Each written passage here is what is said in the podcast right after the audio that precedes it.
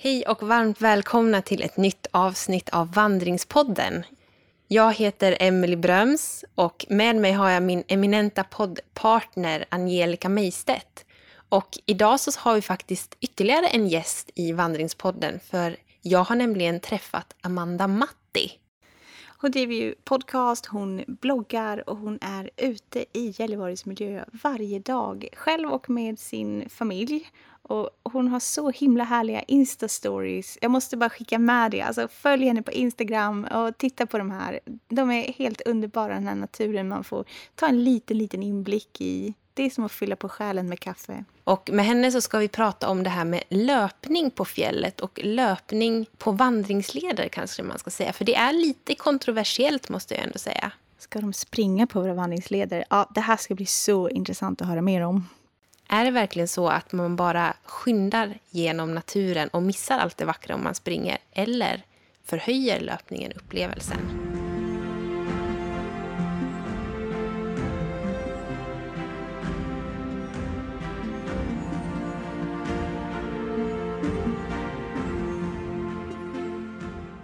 Hej Amanda och varmt välkommen till Vandringspodden. Hej och tack. Så himla kul att du vill vara med. Vad roligt att jag får vara med. Var, vart sitter du just nu? Jag sitter i mitt hemmakontor uppe i Gällivare. Och hur har din dag sett ut så långt? Ja, jag var ju lite sen till det här för att jag har vabbat hela veckan så jag har så blandat ihop tider och allting. Eh, så jag cyklade i morse och lämnade Erik till barnvakt för han är fortfarande lite förkyld. Och sen har jag kokat kaffe, pratat lite i radion och nu är jag här. Berätta lite om dig själv, vem är du? Jag är eh, företagare som bor uppe i Gällivare, 10 mil ovanför polcirkeln. Har en sambo, två stora hundar och en pojke på tre år. Var jag tvungen att fundera. Och älskar att vara ute i naturen så jag spenderar nästan all min lediga tid på något sätt ute i naturen. I skogen eller på fjället eller bara sitter och myser framför en öppen eld. Och du har gjort naturen lite till ditt jobb också. Ja, för att när jag jobbade så försökte jag alltid vara liksom passa in och eh, försökte göra lite karriär och ville någonstans hamnade in på ett spår som jag till slut kände att jag inte ville leva med och inte kände att jag orkade med. Eh, så när jag var mammaledig så insåg jag att ja, men, jag måste förändra någonting, det sätt jag lever på. Jag måste göra någonting för att jag ska orka, för att jag ska ha energi, för att jag ska liksom klara av. Och då sökte jag mig ut i naturen. Och då, det var där idén föddes om att jag vill, jag vill ha naturen som en naturlig del av mitt jobb. Det ska inte vara någonstans där jag går efter jobbet för att återhämta mig sen tillbaka in på kontoret utan att vara i naturen måste vara mitt jobb. Så nu bloggar jag eh, mycket om naturen fjällturer och löpturer som vi ska prata om idag och mycket annat. Och sen fotograferar jag också mycket ute i naturen. Och hur är det att göra det i just Gällivare? Det är väldigt tacksamt här uppe. Vi har ju eh, fjället Undret alldeles bara eh, utanför stan. Det tar ungefär fem minuter med bil. och sen har vi ju världsarvet eh, Laponia, två timmar härifrån med bil. Alla vandringsleder, Kungsleden, också två timmar härifrån. Så att vara ute i naturen är väldigt, väldigt tacksamt. Ja, du pratar och skriver väldigt mycket om Dundret. Det är väl lite av ditt hemmafjäll kanske? Mm. Vad, vad händer med dig när du kommer dit? Ja, alltså jag tycker att eh, min pojke då, Erik som är tre år, han sa det så bra här för någon vecka sedan. Eh, när vi var hemma så skulle vi ut och handla på stan, vi skulle göra lite ärenden. Och så hoppar vi in i bilen och så säger han till mig bara Mamma, jag tror att vi behöver åka upp och pausa lite på fjället. Och det är väl ungefär det som dundret är för mig och för många andra. Att det är, du får liksom komma ut i den här fjällkänslan.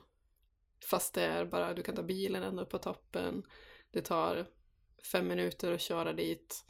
Och så står du där uppe på kalfjället och har jättemycket fjäll framför dig och sen har du liksom den här utsikten som du får när du står på toppen av ett fjäll. Och där någonstans så för mig är det som att landa. Man sitter fem minuter där uppe i tystnad. Ja, det är som flera dagars meditation eller terapi. Har det alltid funnits med dig? Alltså inte dundret på det sättet eller liksom ute. Vi har alltid varit mycket ute med min familj i skogen och plocka bär och sådär. Men det var först där någonstans när jag hade jättemycket att göra på jobbet och liksom helt avskärma mig från allt annat. Det var först då jag verkligen sökte mig ut i naturen och då vart det ju dundret då därför att det ligger nära till och var mycket där och gick med min hund. Så att vara ute har alltid varit med mig men inte just att vara på dundret eller vara ute på det sätt som jag är nu. Och eh, i sommar så har du varit ute på äventyr och Mm. du har sprungit både i Jämtlandsfjällen och i Padjelanta, i nationalparken där. Ja, eh, Jämtland var jag med på Öppet fjäll. Eh, och det är alltså, det går samma sträcka som fjällmaraton gör från Vålådalen till Trillevallen. Jag sprang 27 kilometer av den sträckan, alltså ungefär lite drygt halvvägs. Och det var så otroligt vackert. Tungt, upp på tre fjälltoppar, över tusen höjdmeter eh, på en dag.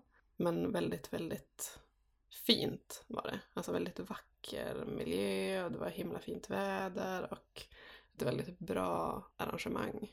Så perfekt om man vill komma ut i fjällen och inte liksom vill vara själv och rodda med allt eller man behöver lite extra pepp efter vägen och så.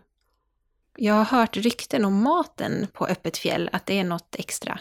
Ja, det var faktiskt jättebra. Det var flera matkontroller. Eh, Jag käkade kanelbullar på alla ställen vars man kunde. Från Åre bageri. Eh, Och sen var det även liksom mat över öppen eld. Ja, det var magiskt att ligga där i solen efter ja, 16 kilometer kanske det var. Och käka nystekt mat som liksom på morrika. Och njuta lite i solen och sen kunna fortsätta.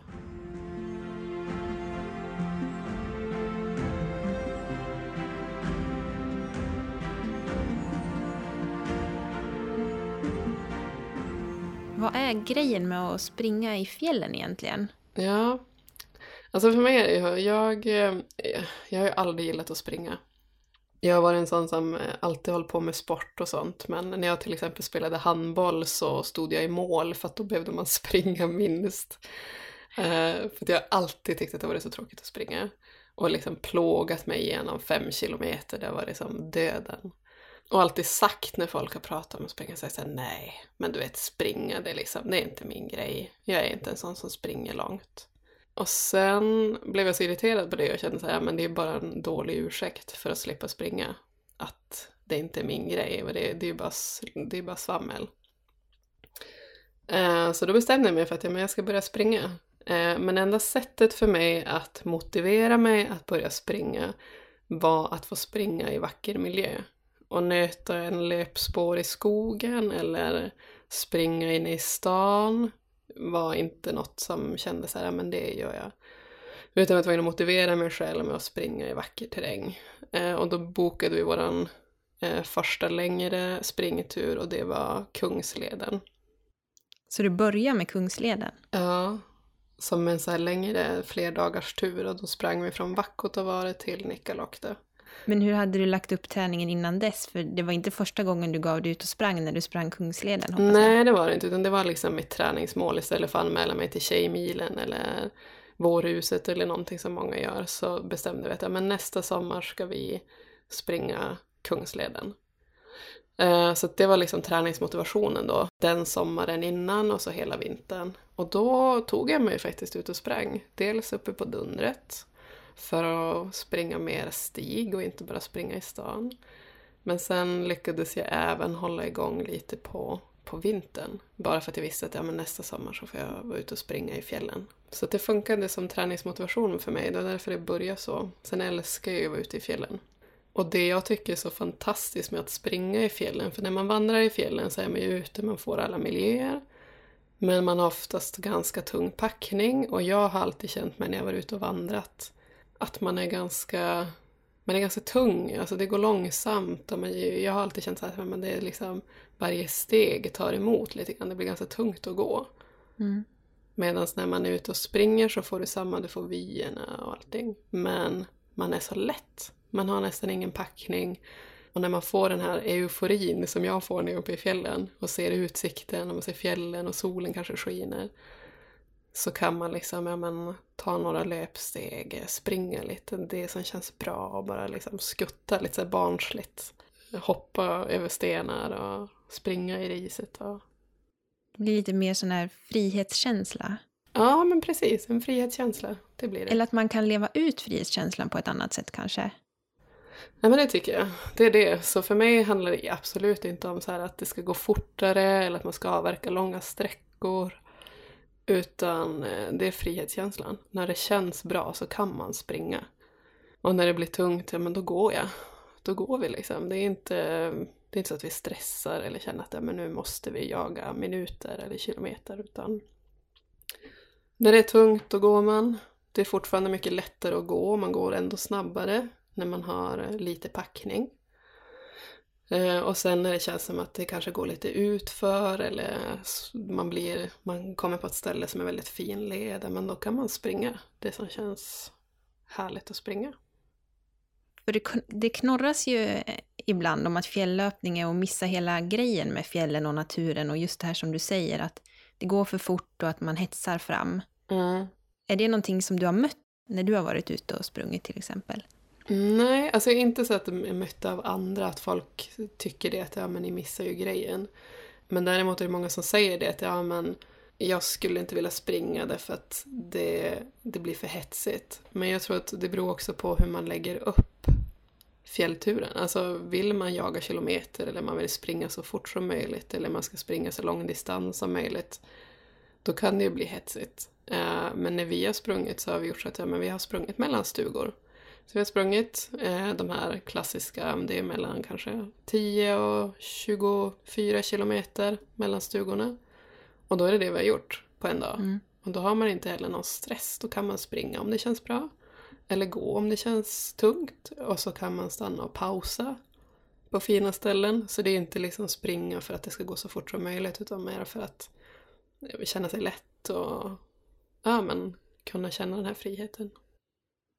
Ja, och om jag vill ge mig ut på en fjälltur löpledes då, i vilken ände börjar jag? Vilken utrustning behöver jag till exempel?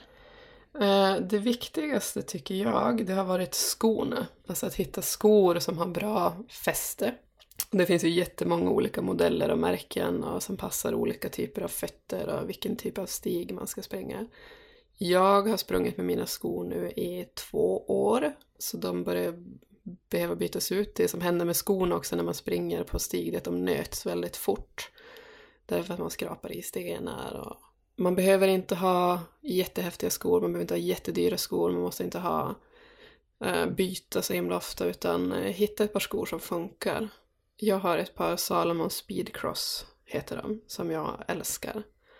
Uh, som är jättebekväma och jag springer med dem både på stig och på asfalt. Och då är det några speciella trailskor som har bättre grepp då ja, alltså? Ja, exakt. De har ganska grov sula med, eh, inte med spikar, men liksom med grova kuddar under skorna så att man får grepp. Eh, för det kan ju vara så nu när vi sprang i Padjelanta, Padjelanta är ju väldigt mycket spångar. Eh, stora delar av sträckorna går genom myrmark. Eh, och då är det blött och då har de satt spång. Och spångarna blir ju jättehala när det regnar som det gjorde nu när vi var mm och då, det är jätteviktigt att ha skor så att man inte halkar eller liksom vrickar fötter eller så, utan att man har skor som verkligen funkar. Så det, ska man tänka utrustning så är det det jag tycker är det absolut viktigaste. Klädmässigt då? Vad har man på sig? Mm, alltså, jag kör med vanliga löparkläder. Alltså typ löpartights. Jag har inte kompressionstights. Det är många som gillar det. Jag har inte använt det, inte känt att jag behövt det. Eh, ullsockar måste man ha nästan. Därför att när man springer, eh, när man vandrar så har man ju vandringskängor som håller ute mycket vatten. Men när man springer så trampar man ju ner i vattenpölar och behöver man vada så går det ju rakt igenom bäcken med skorna. Skorna håller inte vatten utan det, och det som händer då är att du eh, blöter ner fötterna och sen går du och så blir det vattnet som är kvar i skon. Det mesta vattnet trampar ut och det vattnet som blir kvar i skon blir varmt till slut. Har du dubbla strumpor eller enkla? Nej, jag har enkla. Eh, men ull alltså, så att, verkligen så att, de är, så att man håller sig varm om fötterna. Och sen ull, underställ brukar jag köra, vindjacka, regnjacka om det regnar. Sen har vi alltid med torrt ombyte till hela kroppen, alltså underkläder, sockar, byxor, tröja och en förstärkningsjacka, alltså en dunjacka och regnkläder. Och det har du i någon slags lättare ryggsäck då? Ja, jag har en löparryggsäck. Min är bara 8 liter. Vilket låter helt otroligt. Det är jättemånga som säger till mig men hur får du ens plats med allt du har? Men det är en väldigt töjbar 8 liters ryggsäck. Eh, och de jag sprang med nu, mina kompisar som jag sprang Padjelanta-leder med, de hade med, Elin hade på sig en, eh, alltså en så här löparväst. Och Niklas hade en 20 liters löparryggsäck. Eh, så en lättare löparrygg. För det som är viktigt med ryggsäcken då, det är att den sitter väldigt tajt nära kroppen så att den inte studsar och rör sig så mycket. Eh, men sen är det också jätteviktigt att man får med sig, alltså även om man ska ha lite packning, min väska nu vägde 5 kilo, så måste man ha med sig ja, men säkerhetsgrejer. Du måste ha med dig, vi har, förra året hade vi med oss kök, ett sånt här litet kök för två personer, så vi lagade lunch ute efter leden. I år hade vi bara med en termos med varmvatten för att kunna göra varma koppen eller dricka varmvatten. Därför att när det är riktigt dåligt väder, som vi hade både förra året och i år, så har det regnat väldigt mycket. Så om man stannar eller om man skadar sig längs leden så har du inte så mycket, du har inget tält med dig eller vi har inte haft det. Så att man är ju ganska utsatt om det skulle hända någonting. Och då måste man ha med sig säkerhetsgrejer så att man klarar sig även om det skulle hända något. Har ni någon första hjälpen-kit och sådana saker också med er? Ja, alltid. Eh, och eftersom man springer och det finns risk att man... Eller det känns som att risken är lite större kanske att man ramlar och slår sig illa om man springer mot för när man vandrar. Så alltid med liksom ordentligt med bandage och, så att man skulle kunna linda om det så att det skulle hända någonting. Brukar du alltid springa tillsammans med andra eller är du ute själv också? Eh, jag springer ju kortare sträckor själv, eller alltså springer inte kortare sträckor, men jag kan springa dagsturer själv i närområdet. Men om jag ger mig ut på längre sträckor, då springer jag helst tillsammans med någon. Dels därför att det är mycket roligare, mycket mer motivation. Eh, jag är också sån att om jag springer själv så ja, men blir det tungt så då saktar jag ner och går. Medan springer jag med någon som säger ja men kom igen så kan jag ligga på lite mer.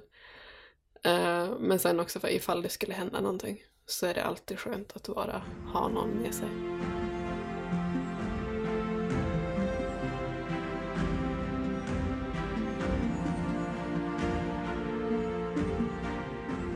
Och hur funkar det då om man ska ge sig ut på en längre tur med övernattningar och med packning? Eh, hur ska jag planera? Eh, vi har ju som sagt vi har sovit i stugor när vi har sprungit och vi har ju så otroligt många fina vandringsleder i Sverige och väldigt mycket fina fjällstugor. Eh, så vill man testa komma ut och vet inte hur man ska göra med utrustning och så här, så är mitt absolut bästa tips att börja med dagsturer. Och då kan man ju antingen utgå från en fjällstuga och så bara röra sig dagsturer och komma tillbaka.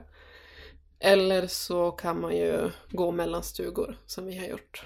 Padjelanta är jättefint. Inte STF-stugor i Padjelanta. Eh, så att det man ska komma ihåg, för vi nu när vi springer så har vi inte med oss så jättemycket mat. Vi har med oss ett par frystorkade och liksom med soppor och lite snacks och sådana grejer, frukost. Eh, men eh, middagsmat har vi räknat med att kunna köpa i stugorna. Och i STF-stugorna idag så finns det det som en mindre ICA-butik. Det finns hur mycket som helst som man kan köpa och välja på. Men i de stugorna där i Padjelanta så finns det mycket mindre mat. Så det är bra att kolla upp innan man ger sig av vad, alltså vilka stugor man i så fall kommer passera och vad som finns. Vad finns det för utbud? Vad kan man köpa på vägen? Vad har du för mattips då? Vad är bäst? Alltså jag är ju inte någon sån här fantastisk matlagare när jag är ute utan eh, det är inga gourmetresor vi har varit på utan nu, som nu när vi har sprungit så har vi haft med oss frukost, havregryn, kanel och lite russin i små portionspåsar. Eh, frystorkat mat färdigt. Och sen snacks. Och sen har vi köpt ja, men typ Bullens pilsnerkorv. En dag åt vi så här mexikanasoppa och Bullens pilsnerkorv. Så det är liksom inte någon jättefantastisk mat. Det man kan tänka på är att försöka få i sig mycket mm, alltså protein eller kolhydrater och, så att man orkar för man gör ju av med betydligt mer energi om man springer 24 kilometer än om man vandrar i lugnt tempo. Mm. Men du sa att ni hade med er ett litet kök också, så ni stannar och faktiskt lagar mat under dagsetappen? Eller tänker ni att ni har snacks under tiden och så äter ni ordentligt när ni kommer fram? Ja, men det är väl lite olika. Dels beroende på hur, långt, hur långa sträckor och sen eh, vad det har varit för väder. Alltså regnar det då har man inte så lust att stanna. Då har vi bara tagit snacks. Och har det varit fint väder så man känner men nu hade det varit fint att stanna lite. Då har vi kunnat laga. Men för det mesta har vi bara värmt, eh, ja, men värmt vatten för att kunna ja, men göra soppa eller någonting. Så att vi inte lagat något jätteavancerad mat på vägen. Och vatten, bär ni med er det eller försöker ni stanna så ofta som möjligt och dricka ur bäckar och sådär för att slippa tyngden? Ja, alltså jag har haft med mig en liten sån här, alltså som man brukar ha i ett vätskebälte, en sån liten vattenflaska. Jag tror att den innehåller kanske två deciliter vatten. Bara för att kunna ta sig i farten. Eh, men sen har jag alltid med en kåsa så man kan stanna och dricka lite vatten i bäckar och fylla på termosen när man har termos och så.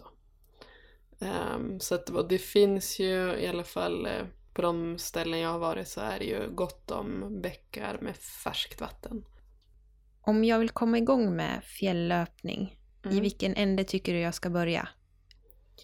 Ja, alltså jag tänker mig att åka någonstans vart det finns bra stigar. Björkliden är jättefint om man vill springa dagsturer. Samma Saltolokta. Trillevallen också jättefint. Jättemånga stigar som går där.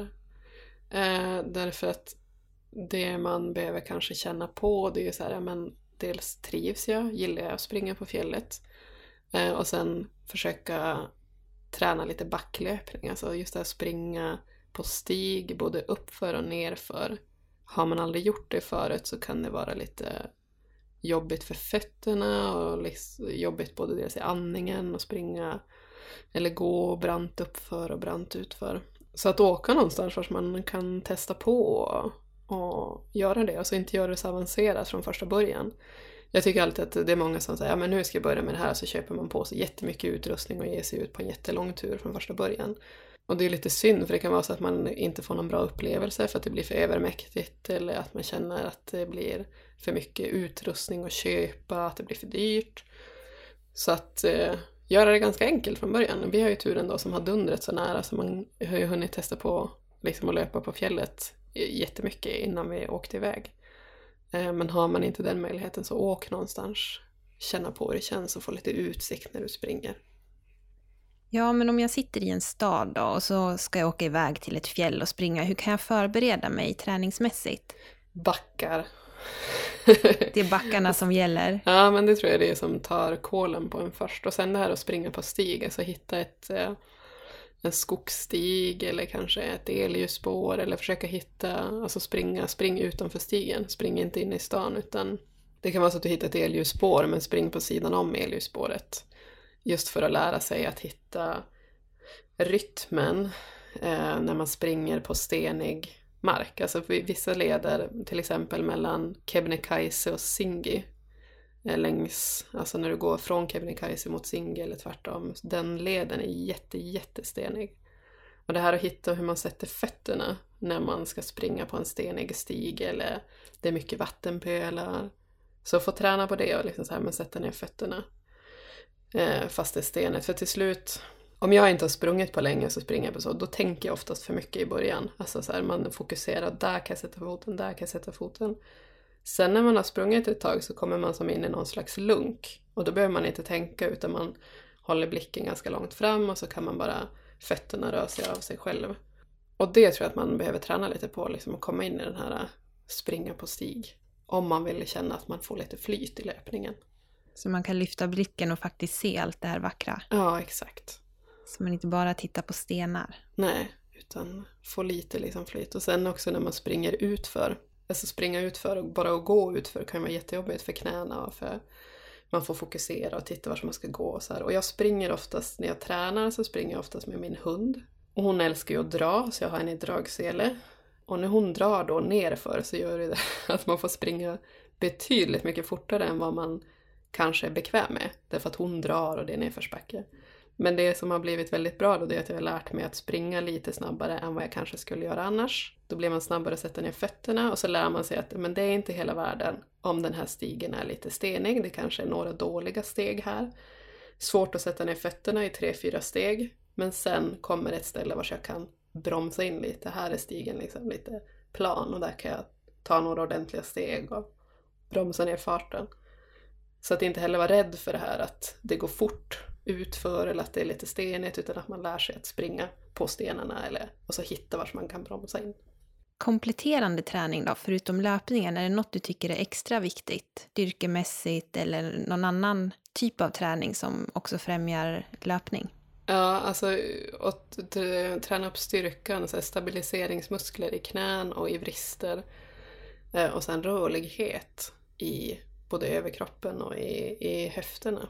Alltså springer man eh, på skogsstigar eller man springer i uppförsbackar och sånt. Det tar ganska mycket, så man blir lätt väldigt stel. Och sen sliter det ganska hårt på knäna och leder och fotleder och sånt när man ska springa och parera stenar och springa på stenar och så. Här. Bygga upp ordentlig styrka och stabilitet i vristerna och i knäna. Knäna är något som man oftast får ont i.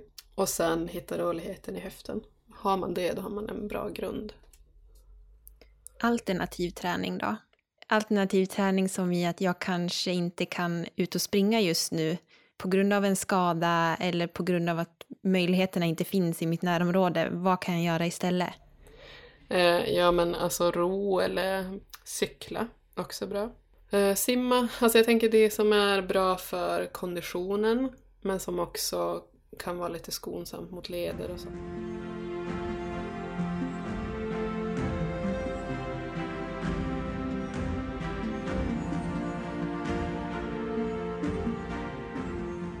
Vilka är de största riskerna då med fjälllöpning? Både skademässigt men kanske också ja, vad som kan hända när man är ute.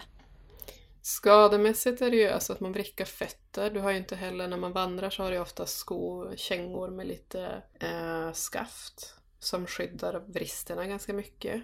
Alltså att man inte vrickar fötterna lika lätt. Eh, och det har du ju oftast inte när man springer utan då har du ju låga skor. Så har man inte tillräcklig stabilitet eller styrka i bristerna så är det ju lätt hänt att man vrickar fötterna. Och att fortsätta springa eller ta sig fram på fjället med vrickad fot är inte jätteroligt. Och sen eh, knäna. Nu när vi var ute i Padjelanta så fick både jag och jag fick löparknä.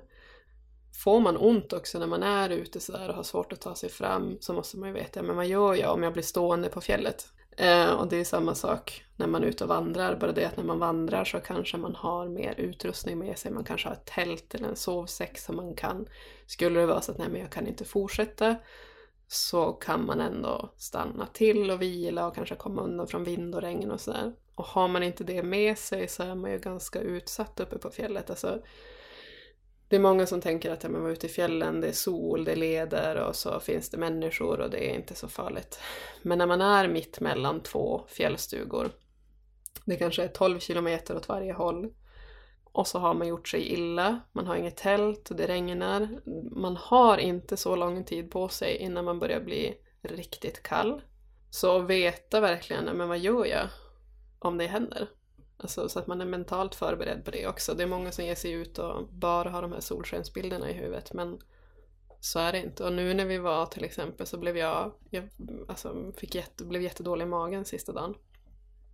Och visste att ja, men vi måste gå 12 kilometer. Trots att jag har jättedålig i magen, har inte ätit någonting. Det var verkligen ösregn och motvind hela sista dagen. Men vi var ju tvungna att ta oss dit. Eh, så det var bara att liksom klä på sig det man kunde och så försöka gå, hålla uppe tempot. Och när vi väl kom fram då till Stalolokta, som är en lite större fjällstuga, så la jag mig ner på en, bytte till torra kläder, la mig ner på en bänk och sen fick jag världens frossa. Så jag var alldeles vit om hela händerna och vit om fötterna och Elin liksom fick massera och ge mig varma flaskor och sätta nära kroppen och så här. Och det är inte så roligt när man är där, men att i alla fall veta, men vad händer vad gör vi om det händer? Och klarar vi liksom av det och ta de eh, beslut som behövs eller liksom orkar jag fortsätta eller så att man har tänkt igenom det innan man ger sig ut. Hade ni pratat om det? Ja, det hade vi. Och eh, sett till så att vi liksom visste vad vi skulle göra och alla de, alltså vi alla tre är vana att vara ute i fjällen och Elin är dessutom läkare. Och, så att vi visste vad vi skulle göra och vi visste också, vi hade också pratat igenom att men om någon, om någon blir sjuk eller om det händer någonting, att hur, hur gör vi då? Och hur blir vi när vi är trött? Alltså hur reagerar du när du är trött? Därför att det är också bra att veta, men jag vet att jag blir tyst och när jag är riktigt trött då vill jag inte stanna. Alltså jag vill inte stanna och äta, jag vill inte stanna och göra någonting fast det kanske är precis just det jag behöver. Därför att jag blir så trött så att jag vill, jag vill bara liksom fortsätta rakt fram tills jag är framme. Och Elin visste att hon blir trött och lite eh, tjurig och så att man vet också att ja, men, så man kan se tecknen på varann. Att ja, men nu är Elin riktigt trött, nu borde jag se till att vi stannar och äter någonting fast hon inte vill.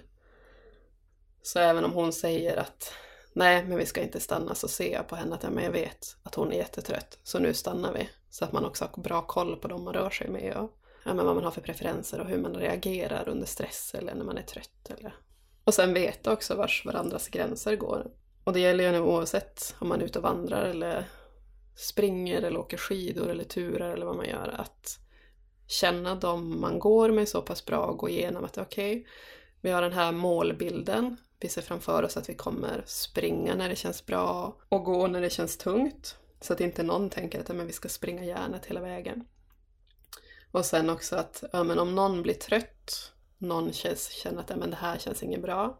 Vad gör vi då? Backar vi? Alltså tar ner farten? Eller trycker vi på och pushar den här personen som känner att de är trött? Eller liksom, hur hanterar vi om gruppen vill olika saker?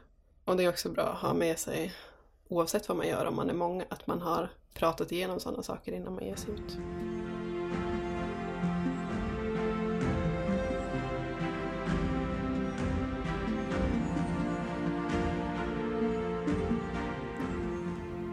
Sammanfattningsvis då, dina tre favoritplatser för fjällöpning? Eh, ja, Dundret. dundret är första. Ja. ja, men det finns så mycket. Här finns det otroligt mycket löpning. Vacker löpning, lättillgänglig. Om någon vill komma hit och köra och springa lite så får ni jättegärna höra av er. Kan jag guida mina finaste turer här. Eh, men sen Padjelanta var fantastiskt att springa. Därför att leden är så otroligt bra. Alltså den är bra att springa. Eh, och vi sprang från Ritsem till Stalolokta och sen flög vi helikopter hem. Och de har helikoptertaxi. Fiskflyg har helikoptertaxi hela sommaren. Så det är väldigt enkelt, det kostar inte så jättemycket. Och det går liksom en tur varje dag och i båda riktningarna. Eh, och den turen var fyra dagar. Den, eh, den rekommenderar jag jättevarmt. Den var jätte, jättefin. Och då ser man ju in mot Sarek och du ser liksom in mot norska fjällen och sådär. Så att det var väldigt vacker natur. Om man vill röra sig alltså från eh, Trillevallen och upp på de fjällen som vi var i sommar. De var faktiskt också jättefina. Och sen Björkliden. Det finns hur mycket fina dagsturer som helst upp mot Loktetjokka och Trollsjön och utgå från Björkliden också. Abisko. Nikkaluokta. Det finns så många. det har varit många tips där. Det är bara att suga åt sig och ge sig ja, ut. det finns så himla mycket fint. Tack så jättemycket för att du ville vara med. Tack för att jag fick vara med. Roligt att få prata lite fjällöpning. Ja, nu är man ju jättesugen på att se fjällen kanske från en lite annan sida. Ja, det får bli nästa äventyr kanske. Mm. Om man vill följa dig eller komma i kontakt med dig, vart finns du? Mig hittar man på explorealittlemore.se. Det är min blogg där jag även skriver väldigt mycket om att springa i fjällen. Det finns också en del guider. Skärfesarek och till, eh, snart kommer det till Padjelanta, Kungsleden. Eh, och sen Explore a little more på Instagram. Perfekt. Mm. Då får du ha en fortsatt trevlig dag. Tack, detsamma.